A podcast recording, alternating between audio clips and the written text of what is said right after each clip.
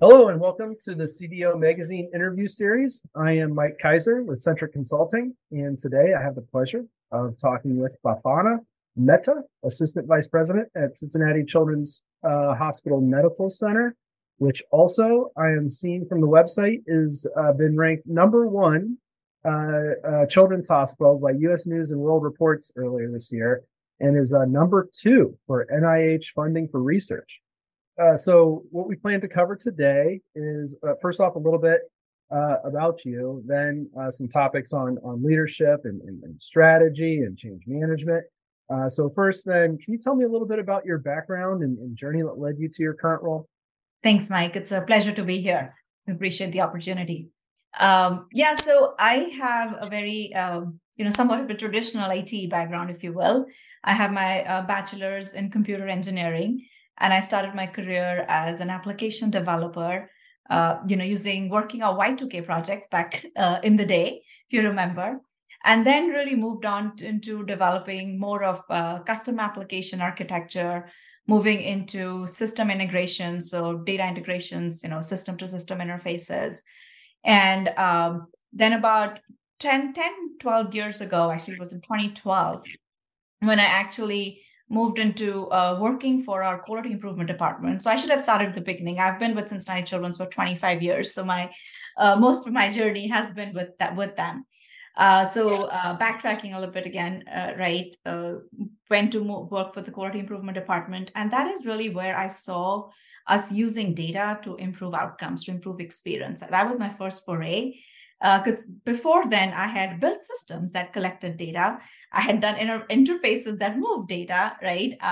But really now I was seeing how data was being leveraged at the front line. And that really piqued my interest. So, I had completed my MBA back then, but then I was so intrigued by clinical informatics that I went ahead and completed my master's certificate in that as well to learn more. And then I got a chance, once I kind of developed that kind of team, I took a leadership role really in our quality improvement department, developing a business intelligence team, a data infrastructure team. And it gave me more insight into what was really needed to enable analytics. And then fast forward a couple of years, I got the opportunity to really develop our enterprise data governance program, which was a really, really cool opportunity for me because it had been done in the past, but there was a lot of skepticism, but I think for whatever reason, we had the right sponsorship. The organization was ready.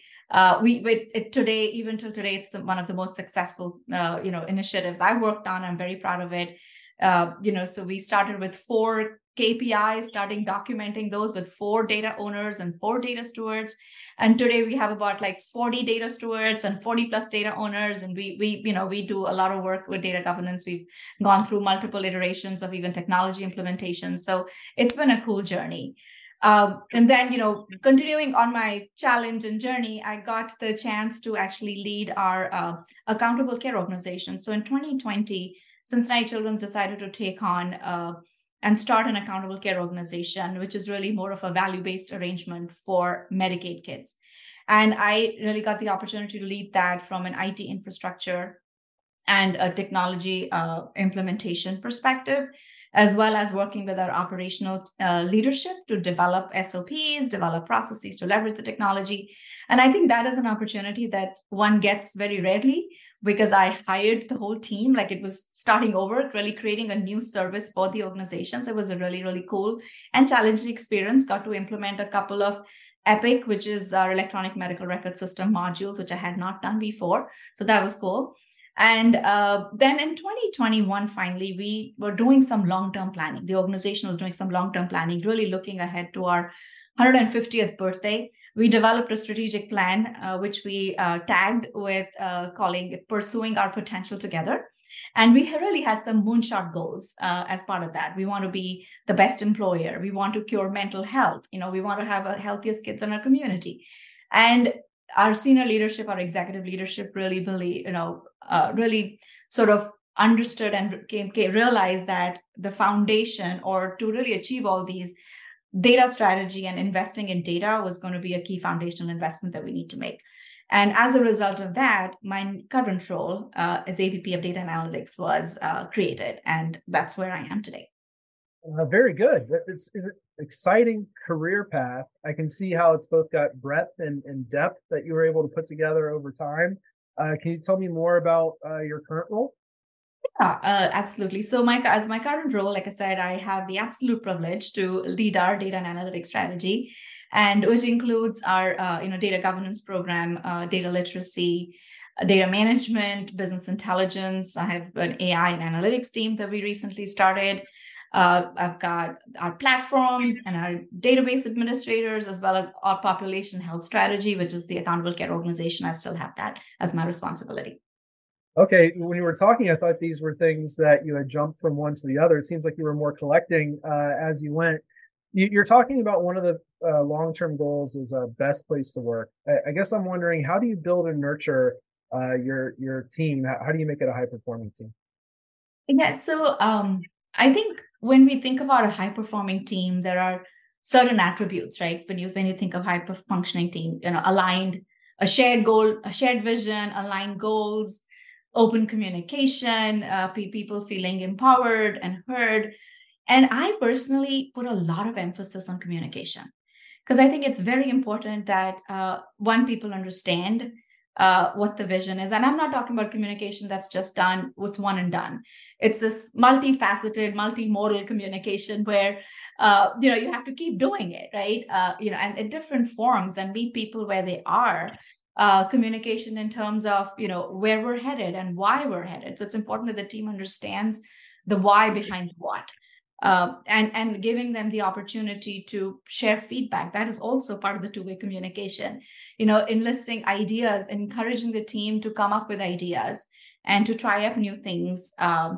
Also, I think the other thing that's important is to understand what people's goals are, and really connecting those back with the organizational priorities or projects that, not only push forward our organizational priorities, but also help them develop in their own careers.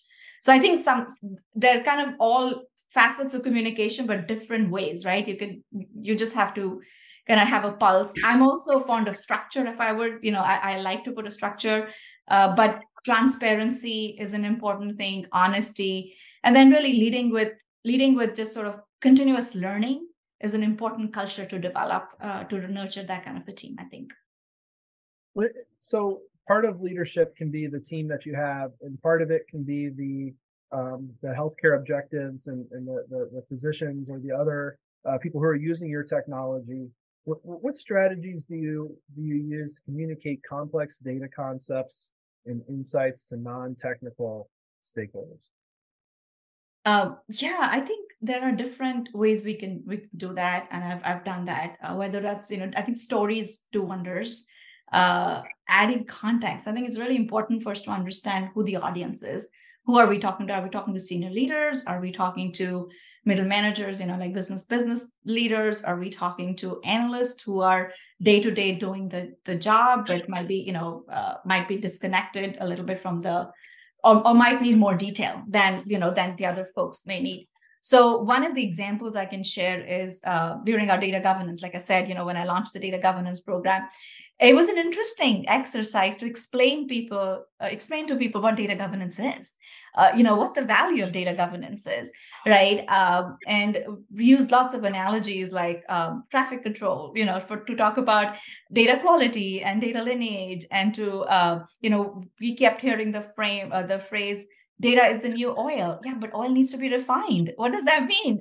So I think that is important. And then adding context. So, if I'm talking to a financial leader, to really explain to them what it means if the data is bad to the numbers that they see at the end of the month versus a clinical leader. So if I'm using data to really do some clinical interventions, and we want all kids who are diabetic, for example, and if my data is not correct and I miss one child, it's one child who may not get the treatment that they deserve.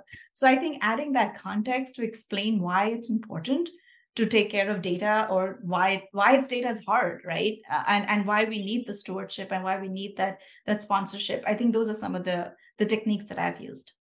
That's wonderful. And to hear you say that you're able to put yourself in their shoes and see something like data governance, which can sometimes be more avoiding risk rather than creating, the next new capability.